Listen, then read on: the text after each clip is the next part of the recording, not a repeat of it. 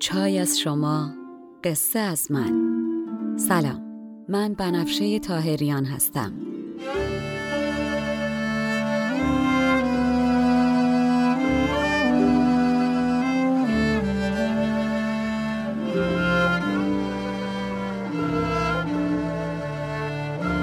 شما به هفتاد و چهارمین اپیزود پادکست چای با بنفشه گوش میکنین.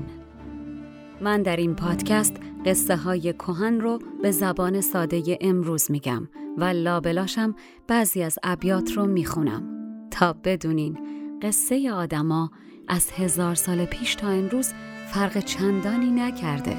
ما همونیم که بودیم. بریم سراغ قصه.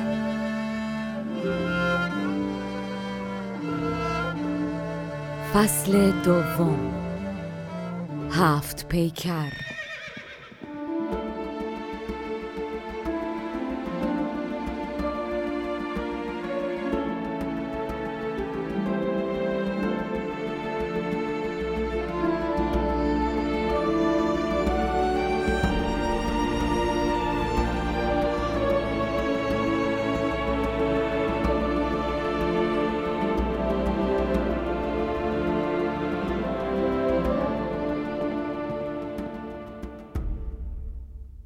قسمت سیزدهم. این قسمت اولین قسمت پادکست چای با بنفشه در اولین روز سال میلادی دو هزار و بیست و سه هستش. در دنیا بیش از ده تقویم وجود داره، از تقویم میلادی و خورشیدی و قمری و هجری و چینی و هندو بگیرین تا تقویم‌های بودایی و عبری. اما اونچه که بین همشون مشترکه اینه که همه روز اول سال براشون عزیز و گرامیه و در اون روز آیین‌ها و سنت‌های مختلفی رو اجرا و به نیایش و سپاس می‌پردازن. برای ما مهاجران ایرانی که تقویم بدنمون با تقویم خورشیدی گره خورده، تقویم‌های کشورایی که بهشون مهاجرت کردیم اتفاقی تازه در زندگیمون بوده که باهاش میتونستیم دو جور برخورد کنیم.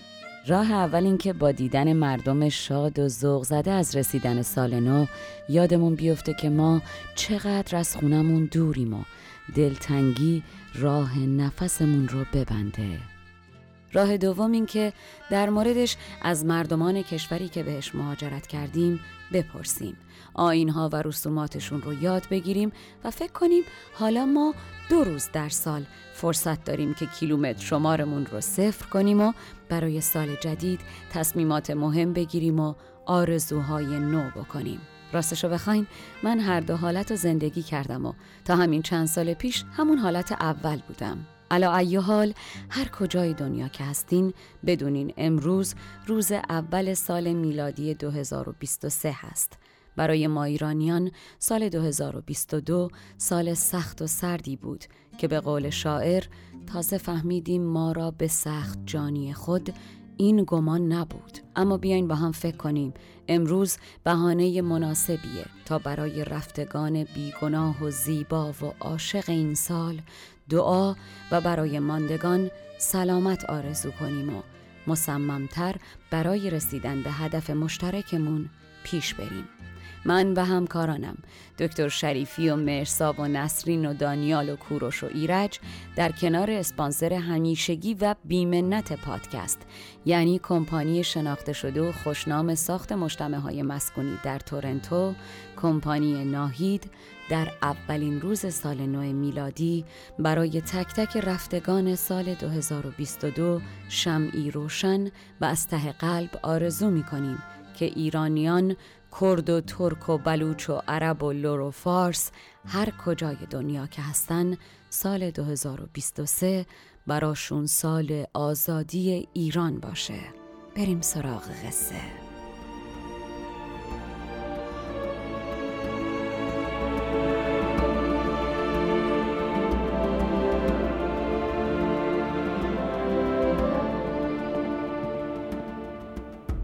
در قسمت قبل براتون گفتم که بهرام بر تخت نشست و درهای برکت باز شد.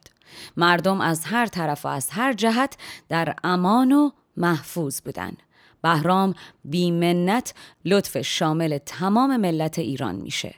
بی منت و بی شرط که میگم یعنی انگار خورشید که نور و گرماش رو به همه میبخشه بدون توقع، نه مثل باغبان که به باغ میرسه به نیت بار و میوه و عطر و بو. و خب مردم کم کم چنان عادت میکنن به فراخی مال و رودهای پرآب و زاد و ولد دام و وفور برکت که شکر پروردگار بخشنده از سرشون و نان توی سفرشون از حرمت میافته. و خب از اونجایی که روزگار همیشه بر یک پاشنه نمیچرخه، ناگهان یک سال کلن باران نمیباره و دانه‌ای در نمیاد و خشکسالی کشور رو میگیره. کار به جایی میرسه که سفره‌ها از خورش و نان خالی میشه و مردم کم کم برای از گشنگی نمردن شروع میکنن به خوردن هر علفی که جلوی گاو و گوسفند و بزا میریختن.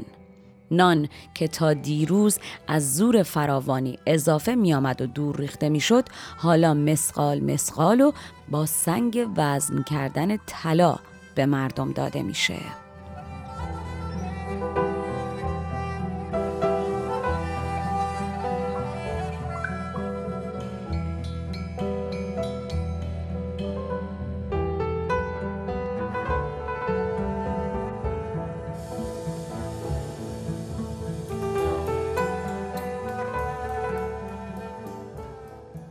ملک از او گرچه سبز شاخی داشت، او چو خورشید پی فراخی داشت.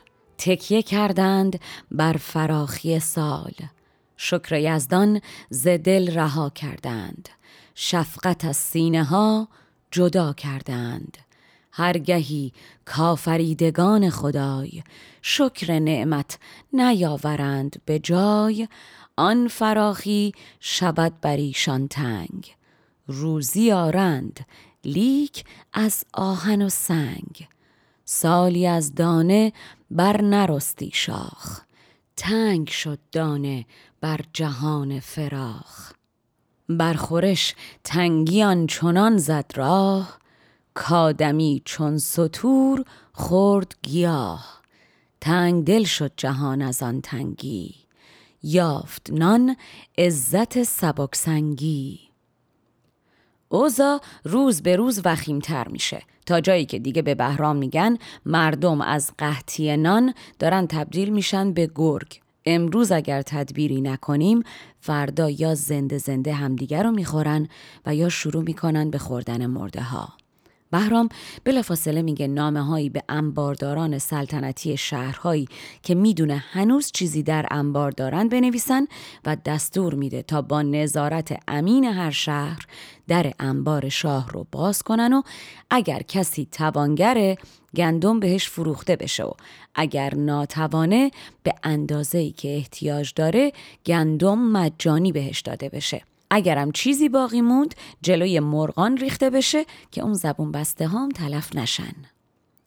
باز گفتند قصه با بهرام، که در آفاق تنگیست تمام. مردمان همچو گرگ مردم خار، گاه مردم خورند و گه مردار. شاه چون دید قدر دانه بلند، در انبار برگشاد از بند. سوی هر شهر نامه‌ای فرمود، که درو از ذخیره چیزی بود. تا امینان شهر جمع آیند، در انبار بسته بگشایند. با توانگر به نرخ در سازند، بی درم را دهند و بنوازند. وان چه زنبار خانه ماند باز، پیش مرغان نهند وقت نیاز. تا در ایام او زبی خردی، کس نمیرد زهی جوان مردی. آنچه از دانه بود در بارش، هر کسی میکشید از انبارش.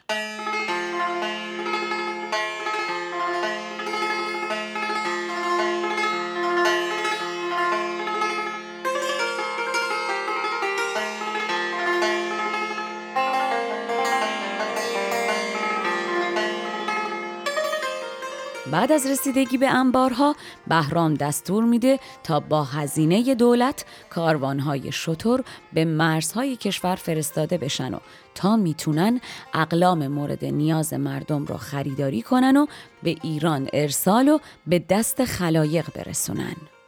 خشکسالی چهار سال در ایران ادامه پیدا میکنه و بهرام در کمال بزرگی در این چهار سال خرج تمام ملت رو میده و میگه به واردات گندم ادامه بدن و مراقبت کنن کسی از کمبود نان و گرسنگی تلف نشه و بهرام هر چقدر برای ملت خرج میکنه در چشمشون بزرگتر میشه.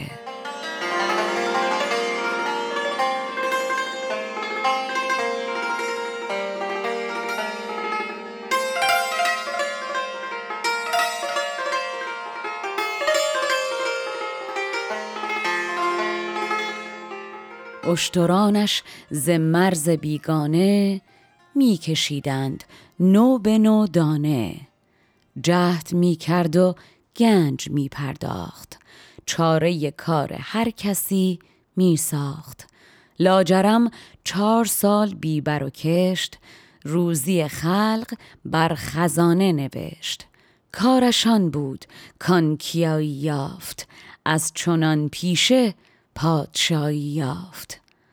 چهار سال شبانه روز بی وقفه بهرام با تدبیر همه کار میکنه تا ملت رو از مرگ و نابودی نجات بده. اما ناغافل یک روز قاصدی از در وارد میشه و خبر میده که یک نفر تا آذوقه به دستش برسه از تنگ دستی مرده.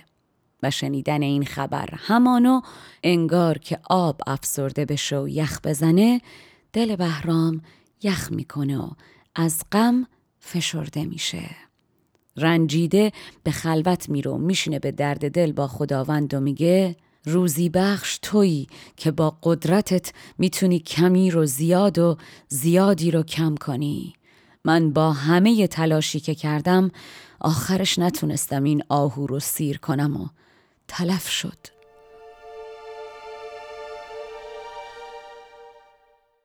بهرام غم زده و بهت زده انگار که با خودش حرف بزنه میگه اگر بیخبر بودم از قحطی گناهی به گردنم نبود و میگفتم این مرد در بیخبری من مرد، اما حالا که میدونستم و کاری از من بر نیومد و مرده دیگه چه عذری دارم؟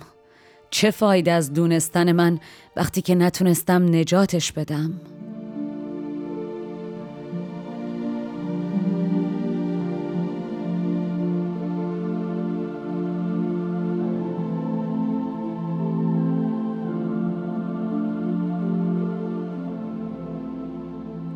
جمله خلق جان ز تنگی برد، جز یکی تن که او ز تنگی مرد. شاه از آن مرد بی‌نوا مرده، تنگ دل شد چو آب افسرده. روی از آن رنج در خدا آورد، عذر تقصیر خود به جا آورد. گفت ای رزق بخش جانوران، رزق بخشیدنت نه چون دگران. به یکی قدرت خدای خیش، بیش را کم کنی و کم را بیش. ناید از من و گرچه کوشم دیر، کاهوی را کنم به صحرا سیر. تویی آن که از برای پیروزی، یک به یک خلق را دهی روزی. گر ز تنگی یکی ز جانوران مرد، جرمی مرا نبود در آن، کز حسابش خبر نبود مرا. چون که مرد او خبر چه سود مرا. بهرام عمیقاً متاسف و متاثر از ناتوانی خودش در نجات ملت، در حین راز و نیاز انگار به خواب یا از هوش بره، صدایی میشنوه که دلش رو روشن میکنه.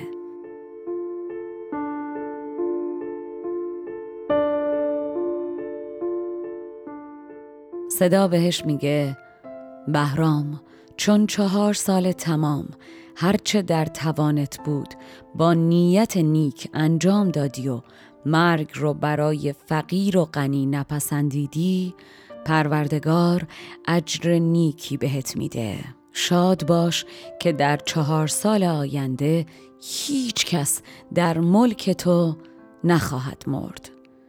و بعد از شنیدن صدا بهرام سر بلند میکنه و میبینه داره بارون میباره و بارون میباره و میباره و میباره.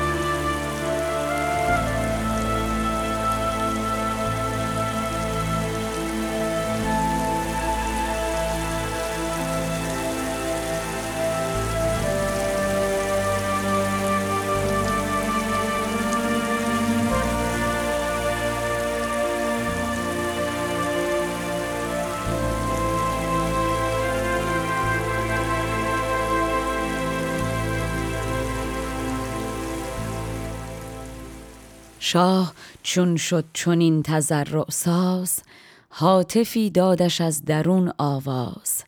کی زد از بحر نیک رای تو، برد فترت ز پادشایی تو. چون تو در چهار سال خرسندی، مرده ای را ز فاقه نپسندی. چهار سالت نوشته شد منشور، که از دیار تو مرگ باشد دور.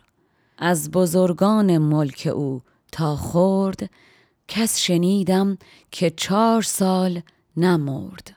فرخان شه که او به نعمت و ناز، مرگ را داشت از رعیت باز. هر که میزاد در جهان میزیست، دخل بی خرج شد از این به چیست؟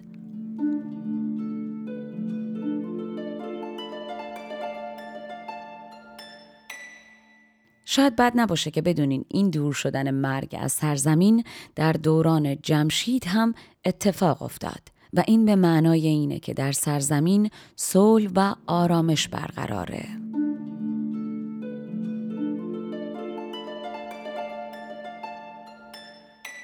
درهای برکت باز میشه و نخلها شاخهای تازه در میارن و هر شاخه پر از خرما میشه و زنان میزاین و بر جمعیت مردم اضافه میشه. هر نونخوری که به خونه ای اضافه میشه با خودش چندین برابر برکت میاره. خلایق در دشت و کوه تنگ هم، خانه در کنار خانه چنان میسازن که اگر از بالا نگاه بکنی انگار روی زمین فرشی از حصیر به هم بافته شده پهن کرده باشن، طوری که اگر کسی میخواست از اصفهان بره ری میتونست از روی پشت بوما بره و پاشو روی زمین نذاره تا برسه به مقصد. البته نظامی اینجا تأکیدی هم میکنه و میگه منم اینو شنیدم، به چشم خودم ندیدم. دروغ چرا آقا تا قبر، آ آ آ آ گناهش گردن اون راوی که اینو گفته. والا بابام جان دروغ چرا تا قبر، آ آ آ آ از خلایق که گشته بودم بوه، بی امارت نه دشت ماند و نه کوه. از صفاهان شنیدم تا ری، خانه در خانه شد تنیده چون نی. بام بر بام اگر شدی خواهان، شخصی از ری شدی به اصفهان. این سخن گر بر تو روشن نیست، عهده بر راوی است بر من نیست. بود نعمت خورندگان بسیار، لیک نعمت فزون ز نعمت خوار. نخل تا نخل شاخ بر باشد، بر خرما فراختر باشد. هرچه زاد و ولد بیشتر، جمعیت بالاتر و درآمد مردم هم بیشتر. بالاخره آرامش و امنیت به دشت و کوه برمیگرده و از هر کوی و برزنی صدای بربط و رباب و چنگ به هوا بلند میشه و کنار هر حوض آبی حوضی از می به راه میفته. بابا بابا جانم، خلق تا تنگ تنگ باشد خرد، بیش دخلی بود ز بیشی مرد. مرد ایمن شده به دشت و به کوه، ناز و اشرت کنان گروه گروه. برکشیده صفی دو فرسنگی، بربطی و ربابی و چنگی. حوزه می به گرد هر جویی، مجلسی در میان هر کویی.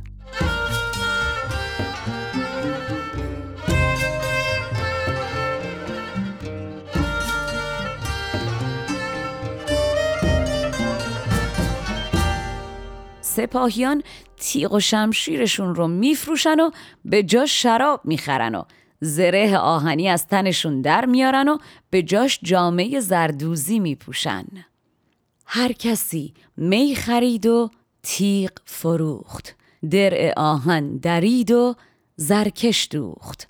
خلق یک بارگی سلاح نهاد، همه را تیغ و تیر رفت از یاد. هر که را بود برگ اشرت و ساز، عیش می کرد با تنعم و ناز. بهرام فرمان میده هر کس کار یا شغلی نداره سر کاری گذاشته بشه. برای بازاریان پردرآمد مقرری تعیین میکنه تا به هر کسی که توان کار کردن نداره کمک کنن که کسی نیازمند و تحت فشار نباشه. بهرام روز رو به دو قسمت تقسیم میکنه و فرمان میده مردم نصف روز کار و نصف روز عشق کنن و به اینم اکتفا نمیکنه و میگه اصلا مردم تا هفت سال از پرداخت خراج معافن و بدین ترتیب هفتاد سال غم رو ریشه‌کن میکنه.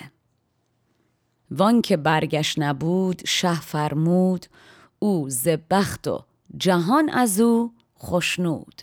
هر کسی را گماشت برکاری، دادش از عیش روز بازاری.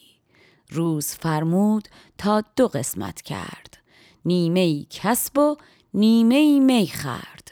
هفت سال از جهان خراج افکند، بیخ هفتاد سال غم برکند. از اینا قشنگتر این که بهرام که هنر دوسته و از تأثیر هنر بر روحیه مردم هم با خبره، دستور میده به شش هزار استاد هنرمند، قصه‌گو، خواننده، نوازنده، رقصنده و بازیگر از خزانه شاهی حقوق و امکانات کافی پرداخت بشه تا در جای جای کشور پراکنده بشن و برای مردم کوچه و برزن در اوج خلاقیت به رایگان هنرنمایی کنن تا خلق مردم خوش بشه و شادی به زیر پوستشون بیفته و دلشون گرم بشه و خاطره غمها شسته بشه بره.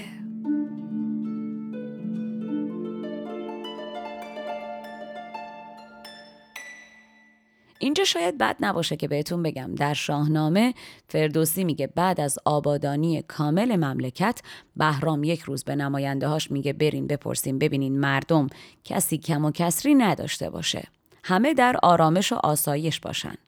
جماعت میرن و برمیگردن و میگن همه دعاگو راضین، فقط یه درویشی معترضه و میگه توانگرا در بزمها و جشنها و میگساریاشون رامشگرا میخونن و مینوازن و شادی با خودشون میارن، ولی ما دراویش از این نعمت محرومیم. بهرام با شنیدن این حرف میخنده و چون دلش میخواسته هرچی خودش داره ملتم داشته باشن، دستور میده از هندوستان ده هزار زن و مرد هنرمند وارد ایران کنن. در مورد تعداد این افراد باید بگم اساتید رقم‌های مختلفی رو اعلام کردن، از دو هزار تا دوازده هزار نفر متفاوته، اما در مورد وارداتشون شکی نیست. بهرام دستور میده تا به این افراد که بهشون لولیان یا لوریان هم گفته میشه وسیله نقلیه شخصی، خر و حقوق کافی و ساز و از همه مهمتر گندم و گاو داده بشه تا در سراسر ایران پخش بشن و کشاورزی کنن و برای مردم به رایگان هنرنمایی کنن. هنرمندان هندی در ایران پخش میشن، اما متاسفانه گندما رو به جای کاشتن نون میکنن و با گوشت گاو میزنن بر بدن. در یک جام بند نمیشن و از شهری به شهر دیگه میرن و میخونن و میزنن و میرقصن و هنرنمایی میکنن. و خب چون قرار بوده برای هنرشونم از مردم پولی دریافت نکنن، شروع میکنن به دل دزدی کردن از هر شهری که ازش رد میشن و بدین ترتیب بخشی از پروژه بهرام که هدفش پخش و گسترش هنر در بین تمامی طبقات مردم در ایران بوده به ثمر میشینه، اما بخشیش هم به گل میشینه و هندیا از اون زمان متاسفانه در ایران و در ادبیات فارسی معروف میشن به دست کجی و دزدی.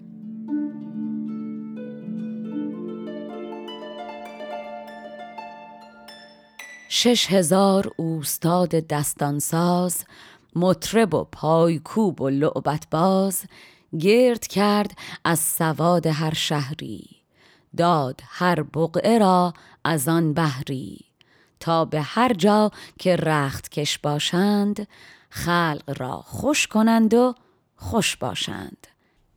و این دوران زمانیه که سیاره زهره که چنگ نواز و رامشگر آسمانه در خانه سوره که نماد برکت ثابت و آرامشه. داشت دور زمانه طالع سور، صاحبش زهره، زهره صاحب دور. اینجا نظامی یه اشاره لطیف و قشنگ و شیرینی به زنان میکنه و میگه در خانه‌ای که کت خدا زن باشه، غم جا و راهی نداره.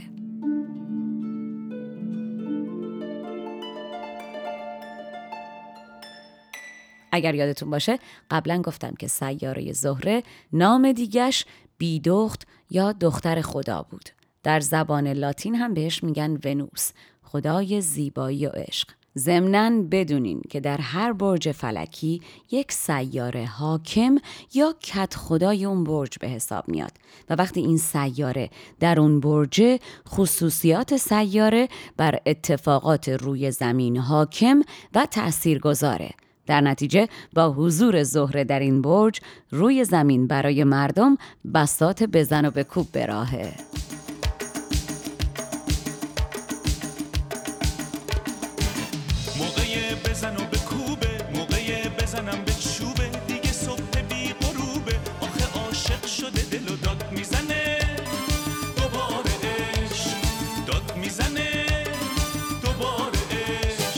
در چنان دور غم کجا باشد که در روز زهره کت خدا باشد.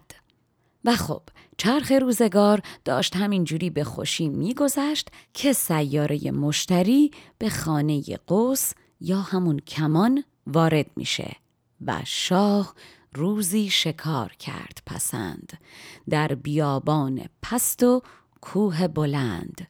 بهرام اسب سرخ رنگش رو با شور در صحرا به تاخت میروند و هر سم اسبش گور گور خری رو زیر پاش میکند. اینجا باید اول یه نکته بگم، بعد بریم سراغ توضیح بیشتر.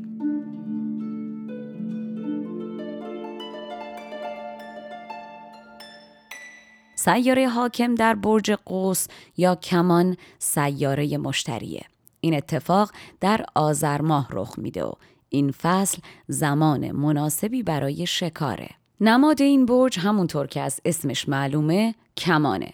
البته دقیق تر بخوام بگم در حقیقت نمادش موجودی به نام سانتور هست که کمانی به دستش به سمت عقب برگشته. سانتور موجودی نیمی انسان و نیمی اسب، سر و دو دست و بالاتن انسان و بدن و چهار پا اسبه. اینجا نظامی میگه بهرام بر پشت اسب و کمان به دستش شده بود شبیه نماد برج قوس یا برج کمان و همونطور که مشتری در خانه کمان بر بالاترین نقطه و نوک کمان قرار میگیره، بهرام هم با کمانش مثل مشتری خریداری که چشمش دنبال یک چیزی هست، چشمش دنبال شکار بوده. خداییش اگر بدونین برای تفهیم کردن این دو بیت چه زحمتی کشیدم و چقدر تحقیق در زمینه ستاره شناسی براتون کردم، خیلی بیشتر دوستم می‌دارین.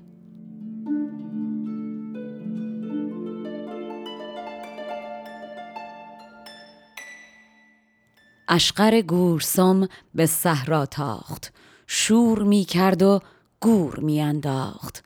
مشتری را چو قوس باشد جای، قوس او گشت مشتری پیمای.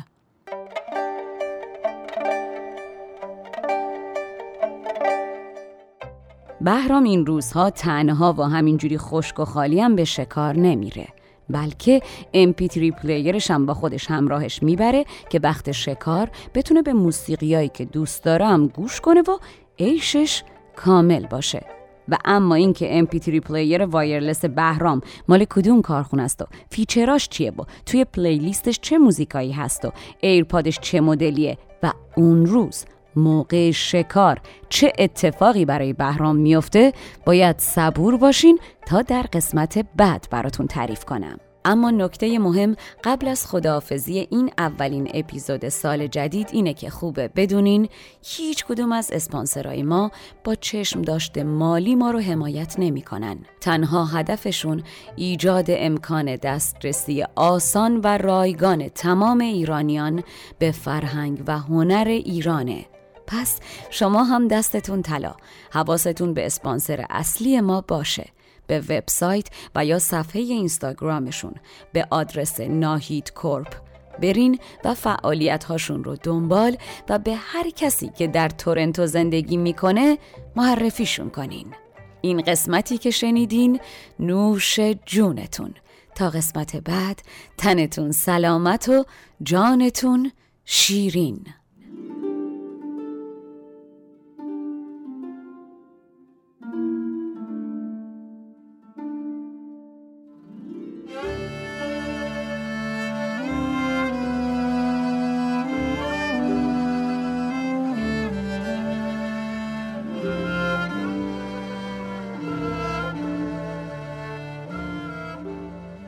پادکست چای با بنفشه اول و پانزدهم هر ماه میلادی منتشر میشه. در تولید این پادکست شعرها از نظامی و نویسنده متون من بنفشه تاهریان هستم. مشاور ادبی پادکست دکتر فرشید سادات شریفی، آهنگساز موسیقی آغاز و پایان پادکست کوروش بابایی و آهنگساز فصل دوم پادکست داستان هفت پیکر دانیال شیبانیه. ادیت و میکس صدا هم توسط مهرسا رهنما که خودش هم پادکست سیبیل رو داره انجام میشه.